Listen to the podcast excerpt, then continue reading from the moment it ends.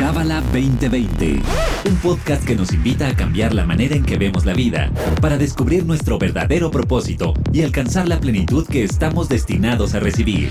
Pareja, familia, negocios, astrología, espiritualidad.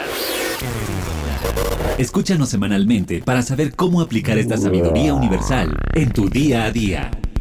Bienvenido, bienvenida a Cábala 2020. Yo soy Bianca Pescador y en esta ocasión estoy con la astróloga del Centro de Cábala México, Raqueliti. Raquel, bienvenida. Hola, gracias. Emocionada de estar otra vez aquí con ustedes. Estoy feliz, feliz por pues, compartir un poco de esta sabiduría. Y si el calendario no me falla, este domingo 5 de diciembre empezamos eh, el mes con la luna nueva y también nos vas a hablar acerca de un eclipse, Raquel, que se viene. Exactamente, exactamente lo que está pasando en el cosmos. Y bueno, te cuento un poquito. Si es la luna nueva de Sagitario, ¿en qué sentido? En que el Sol y la luna en este momento están en Sagitario, pero ya después de, unos, de un tiempo, ¿no? Es, empieza el ciclo de la luna en Capricornio. De un tiempo estamos hablando de unas horas. Eh, lo que sucede es que la luna nueva, o lo que se conoce como Rosh Hodesh, cabalísticamente hablando, sale de una fórmula con el horario de Jerusalén y es una fórmula cabalista. Entonces, a pesar que la conexión o la conjunción, como decimos en astrología, conjunción quiere decir que dos astros están juntos, en este caso el Sol y la Luna, están en el signo de Sagitario. Sin embargo, ya en, unas horas, pues esa luna empieza su recorrido de Capricornio. Y acá lo importante es entender que a pesar que la luna nueva está en Sagitario, vamos a hablar de Capricornio y la energía que está enfrente de este mes es la de Capricornio. Mucha gente comete como ese error, ¿no? o, se confunde, ¿no? ¿Cómo? Si es Sagitario, ¿cómo vamos a entrar a Capricornio? Bueno, es precisamente por eso, porque nosotros estamos hablando de Rosh Hodesh, la energía de la cabeza del mes, y aquí lo que se está empezando es un ciclo lunar que eh, lleva al mes de Capricornio, cabalistamente conocido como el mes de Tebet. Perfecto. Y como siempre me gustaría hablar, bueno, pues un poquito de las características del mes, pero no sin antes hablar un poco de lo que va a suceder en el eclipse. El eclipse es un eclipse solar y se da, siempre que es un eclipse solar, es cuando el sol y la luna están juntos, están en conjunción. Y ahí lo que sucede es que la luna, el sol y la tierra se emparejan ¿sí? O sea, están como a la misma altura, vamos a decirlo así. Siempre hay como esta conexión entre el Sol y la Luna, pero en este, en este momento el Sol, la Luna y la Tierra están alineados. Lo que sucede es que la Luna interfiere entre el Sol y la Tierra, pasa en medio y corta la energía que siempre y constantemente el sol manda a la Tierra. Entonces, por eso mucha gente dice, bueno, y vamos a cargarnos en luz del eclipse, y, ya lo hemos comentado en este programa, y en verdad es un corte de energía. Entonces, no, no te vas a cargar de nada, y a la gente que más le afecta es a la gente que tiene algo cerca del eclipse. El eclipse se da a 12 grados de Sagitario. Entonces, si tienes algo a 12 grados de Sagitario, precisamente te va a afectar más. Lo, que hace el eclipse es eso, es un corte de energía y para estos días, porque se da entre el 3 y el 4 y todavía hay energía ahí para el 5. El 5 todavía tenemos la energía de Rosh Hodesh. Rosh Hodesh Tebet son dos días. Entonces todavía, digamos que esta energía se permea, pero la, energía más fuerte es en la noche del viernes a las 11:43 hasta las 3 de la madrugada del sábado. Es cuando más fuerte se siente la energía del eclipse.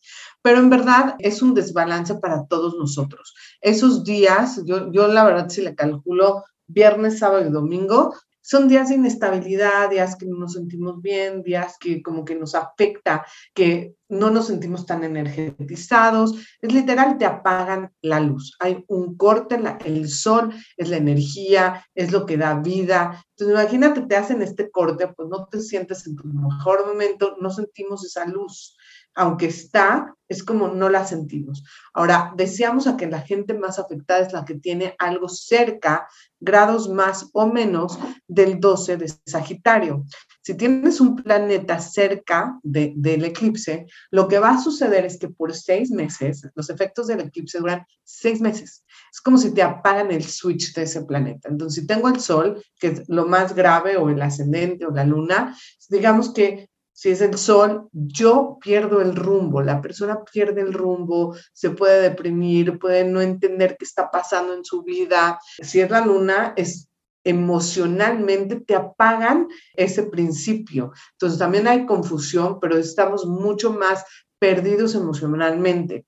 Entonces aquí el consejo es paciencia y calma. Esto pasa, tiene una duración de seis meses. Sin embargo, cuando acaba esta energía, es como haber limpiado nuestro disco duro las cosas que ya no nos servían, las cosas que a lo mejor nos hacían daño y, que ya no tenían que estar ahí, que era parte de la sociedad que teníamos que limpiar, pues de alguna manera la luz nos ayuda a hacer este trabajo.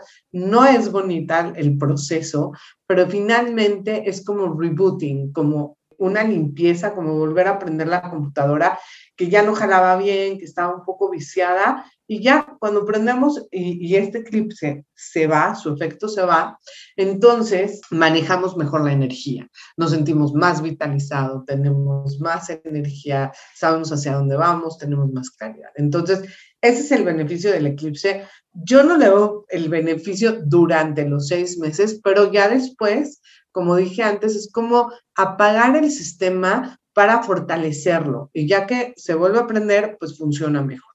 Nada más, mucha paciencia y calma para todos aquellos que son Sagitario y también la gente de Géminis, porque lo tiene un poco enfrente el eclipse. Entonces, de alguna manera, sí puede afectar tanto a los sagitarianos y como rebote a los geminianos. Entonces, eso es acerca del eclipse aguas con estos tres días, porque eso es lo que vamos a vivir, como una inestabilidad, una falta de luz, una falta de luz. Sin embargo, es una luna nueva y en las lunas nuevas hay luz. Y no nada más eso, sino que esta semana además es Hanukkah. Entonces miren cómo la energía de alguna manera se balancea porque nos va a tocar vivir la octava vela de Hanukkah en esta luna nueva. Bueno, es la la séptima, acuérdense que son dos días de Rosh Chodesh, entonces la séptima vela, que es el sábado, y la octava vela, que es el domingo. Entonces sí hay una bendición detrás y es increíble porque Hanukkah lo que hace es revela la luz oculta detrás de los desafíos, es la luz de milagros, la luz de cuando algo está muy difícil y necesitamos algo fuera de lo normal, fuera de lo común, ¿no? Eso es un milagro. Entonces, esa es la luz de Hanukkah, que a pesar de que van a ver, porque no puedo decir que no, hay este tipo de energía de lucha, de energía, de corte de energía, ¿sí? Atrás de todo esto hay una luz muy profunda. Ahí está el milagro, conéctense más con esta bendición de conectar con la luna nueva y la bendición de poder crear milagros y la luz que hay detrás de estos días y no nos enganchemos tanto en la energía del eclipse, como dije, a la gente que más le va a afectar es a los sagitarianos, pero detrás, pues también hay una energía positiva, siempre todo pasa por algo bueno. Entonces, esto es en cuanto al eclipse y vamos a hablar un poquito de Capricornio, ¿qué te parece? Muy bien, y aparte te iba a decir que también hay que dejar de invitación para que las personas se regalen o regalen a los demás la carta astral, porque siento que la astrología es una herramienta de autoconocimiento, pero si, ahorita, por ejemplo, ¿no? Si tienes algo de la, no sé, de los 12 grados, es como de, híjole, tendré, no tendré, no tengo ni idea.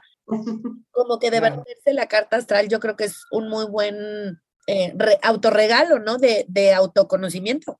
Pues sí, porque te da una noción, primero que nada, digo, esto ya es una particularidad, ¿no? Cuando te cae un eclipse, pero igual eh, entenderte más, saber cuáles son tus dones, tus virtudes, tus retos, eh, qué vienes a trabajar, de dónde vienes, hacia dónde van, pues eso te da una claridad impresionante en la vida, porque pues uno puede creer que, no sé, por ejemplo, yo tengo, eh, tengo pues el nodo norte en Capricornio, ¿no? Y vengo de cáncer.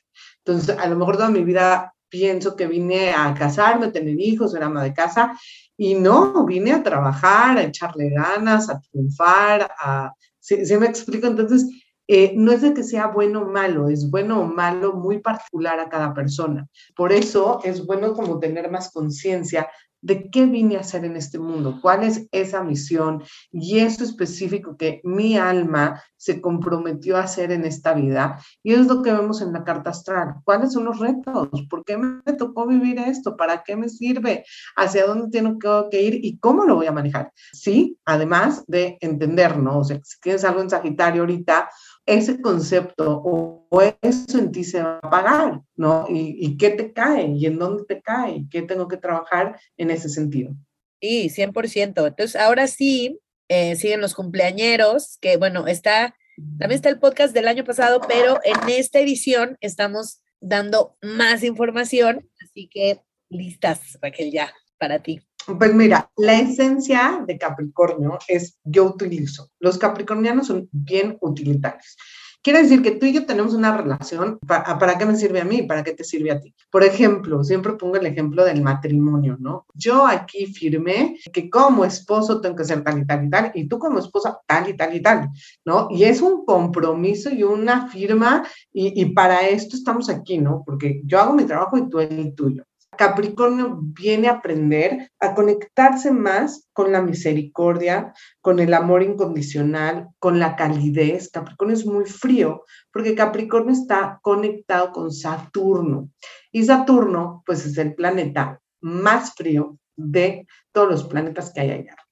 Entonces, mucho de nuestro trabajo espiritual durante este mes va a ser traer precisamente pues más calidez a todo lo que hagamos y sobre todo no darse de las relaciones, porque Capricornio siempre se va a la parte de la responsabilidad, de la diligencia, del deber ser, de la puntualidad y a veces se les olvida precisamente la parte emocional. Algo muy bonito de Capricornio es que en sus virtudes tiene este lugar de puntualidad, responsabilidad, diligencia, estructura, trabajo, hacer esfuerzos, ir hacia adelante. Y como dijimos antes, su debilidad es ser muy calculador, adicto al trabajo y a veces son un poco pesimistas. Su reto en el amor es no ser tan utilitario y ser más compasivo, más empático. Si quieres regalarle algo al Capricornio, le encanta trabajar, así cualquier artículo que tenga que ver con su oficina le va a encantar, ¿sí? Ya sabes que luego venden pues estas cosas de piel o un cuadro súper lindo de piel para su oficina o algún tipo de, herramienta que a él le sirva para su trabajo, increíble. En otras cosas, acciones, porque a Capricornio le importa mucho el tener, el tener un estatus, el tener un lugar en la sociedad. Son muy competitivos, así que un muy buen regalo es tener acciones en la bolsa, aunque no sea mucho dinero, pero a lo mejor hoy en día por el Bitcoin, ¿no? O sea, regalarle algo en Bitcoin, un anillo de oro, una noche en un muy buen hotel. Le gustan las cosas de calidad. Si tú le vas a regalar algo a un Capricornio, tiene que ser algo de calidad algo caro y esa es también la manera en que Capricornio muestra sus emociones y sus sentimientos. Capricornio no te va a decir te amo, te va a dar un buen regalo. Entonces, para todos aquellos que les tienen que regalar en este mes a esa media pareja, ¿no? O a cualquier persona que sea capricorniano, puede ser una pluma cara, puede ser alguna herramienta de trabajo o bien algo que disfruten mucho como un buen restaurante, un hotel. Capricornio le encanta. No les encanta tanto la fiesta, Capricornio es un poco más serio, entonces algo muy refinado, algo de calidad, eso es lo que buscan los capricornianos. Parte de sus empleos son muy buenos administradores, son buenos contadores, empresarios, eh, corredores de bolsa, financieros, economistas, si se dan cuenta, todo lo que tiene que ver con el dinero. Capricornio no tiene problema para trabajar, son buenos jefes, pero como dijimos antes, a veces les falta la misericordia. Entonces, ellos son muy rudos, o sea, te van a decir, bueno, llegaste tarde, te descuento el día, vete a la casa. Punto no feelings, no, no se van a tocar el corazón para decir que no. Eh, son muy buenos administrando, son buenos en crear procesos, buenos en crear estructuras, pero a veces son muy rígidos. Entonces, sí les queda bien este lugar de autoridad, siempre y cuando metan un poquito de corazón y no sean tan duros. Pero bueno, esos son trabajos que le quedan muy, muy bien a este signo. Son excelentes como jefes, manejando dinero, entonces, este mes de verdad e, es un muy buen mes para prepararnos, prepararnos para que para construir. Cuando está Capricornio lo que tenemos es una gran capacidad de ver el objetivo y de crear la ruta de cómo voy a llegar a él, de tomar las mejores decisiones, de hacer las mejores estructuras. Y Capricornio, literal, como dijimos antes, está conectado con Saturno, que rige el sistema óseo, rige los huesos. ¿Qué representan los huesos? Pues el fundamento, lo que hace que las cosas se sostengan. Esa rigidez ayuda a que todo lo demás pueda sostenerse. Entonces, a pesar de que Sagitario es muy rígido, es muy duro, es muy tradicional y le cuesta mucho trabajo flexibilizarse y romper ciertos patrones, es por algo, porque es el que pone la estructura, el que pone cómo vamos a llegar, el que pone todo lo que hay abajo para que las cosas se sostengan. Así que también parte de lo que rige Capricornio son los huesos, la rodilla y la piel. Entonces, si por ahí en este mes nos duele algo, piensa en dónde no estoy siendo flexible, que eso tiene que ver con huesos, y en dónde estoy muy limitativo, que eso tiene que ver con la piel. La piel es lo que nos limita. Entonces, es lo que representa Capricornio en cuanto a la parte del cuerpo.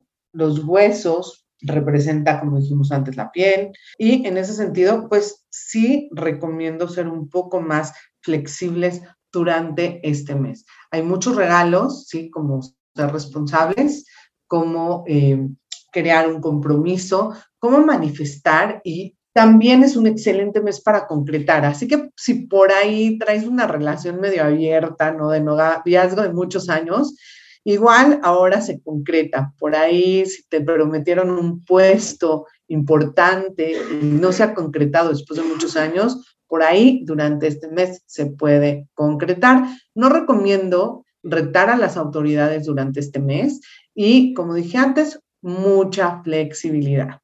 Me encanta. Y fíjate que estaba pensando yo, Raquel, en dos que tres amigas y amigos que tengo del signo y, y sí, sí me hace match. me gusta mucho y por eso lo quiero repetir, como que tú siempre nos hablas del signo en crudo, ¿no? Y entonces de no creer que, o sea, de no andar con el dedito juzgador, pero yo ahorita de verdad que sí pensé en una persona en esto del regalo caro y así, y, que era como muy duro, pero sí, se me hizo muy, muy ad hoc. Em, oye, Raquel, algo que nos preguntan mucho, que la gente creo que nos gusta hacer, hablando de Hanukkah y las velas y todo esto, son como estos rituales. ¿Tú recomendarías algún ritual para el eclipse, por ejemplo, o post o algo así? Pues mira, los eclipses siempre caen, ya sea en una luna nueva o en una luna llena. Luna llena habla de la luna, luna nueva habla del sol. Luna nueva es eclipse de sol, luna llena es eclipse de luna. Y estos días siempre son días de poder, siempre. Así no haya eclipse, siempre Rosh Hodesh es un día importante y el quinceavo día del mes también es importante, que es cuando se dan las lunas llenas. Normalmente, cabalísticamente, lo que hacemos es en ambos prendemos una vela porque hay sabios, o sea, lo que se llaman los arequim, nos acompañan durante estos días y tenemos como un extrapollo, las cosas están más abiertas, la luna nueva es un lugar de semilla, de entrada. Entonces también tomar acción y aunque sea algo chiquito, ¿no? Si quiero iniciar algo, quiero iniciar una dieta, a lo mejor pues ese día no como dulce, entonces ya puse la semilla. quiero iniciar un trabajo, bueno, pues aunque sea me voy con mi portafolio a la calle, pongo la semilla. Y en la luna llena es explandor, me expongo, brillo. ¿Qué podemos hacer, no? En relación, o sea, más que un ritual, llevar las cosas a la acción. Ahora, si en Hanukkah lo que se hace es se prende una vela. ¿sí? Esto empezó el domingo y termina el próximo domingo, exactamente en Rosh Hodesh. Y lo que se hace es que diario nos conectamos al encendido de una vela para conectar con nuestra luz interna. La luz de la vela nos conecta con nuestra alma, nos conecta con despertar con nuestra chispa divina. Y al prender esa vela y sentarnos por media hora por lo menos a permitir que esa luz entre a nuestra alma, ya con eso creamos, despertamos número uno, la luz de nuestra alma y número dos, creamos milagros en nuestra vida. En esta ocasión, el eclipse cayó este día y siempre los eclipses de sol caen en luna nueva, entonces siempre es bueno prender una vela, hacer una meditación, poner esa energía de controlar mi mes y no dejar que este mes me controle, que de eso se trata la luna nueva. Y siempre lo compartió el Rab eh, siempre nos dijo, en la luna nueva, estas 24 horas, a veces son 48 horas, tenemos la posibilidad de controlar todo nuestro mes.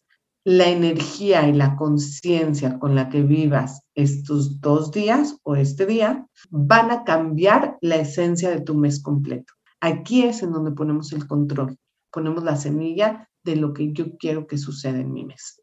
Entonces, siempre es bueno en la luna nueva, aunque haya eclipses o no, hacer este tipo de rituales. Una buena meditación, prender una vela, conectarnos con las letras del mes. Con esto podemos controlar, conectarnos con la luz detrás de la energía planetaria y tener control del eclipse y de nuestro mes. Ay, me encanta, muy bien. Y bueno, para recordar también que, en el centro de Cabal hay muchísimas velas increíbles por si alguien le llama la atención y con las letras, me refiero también de las letras hebreas. Entonces, ¿algo más que tú quieras agregar, Raquel? Pues mucha luz, Hatzameach y todo lo mejor. Este episodio fue traído a ti por el Centro de Cábala México. Síguenos en Instagram como Cábala MX. Visita cábala.com, elige el idioma de tu preferencia y entérate de todos nuestros eventos.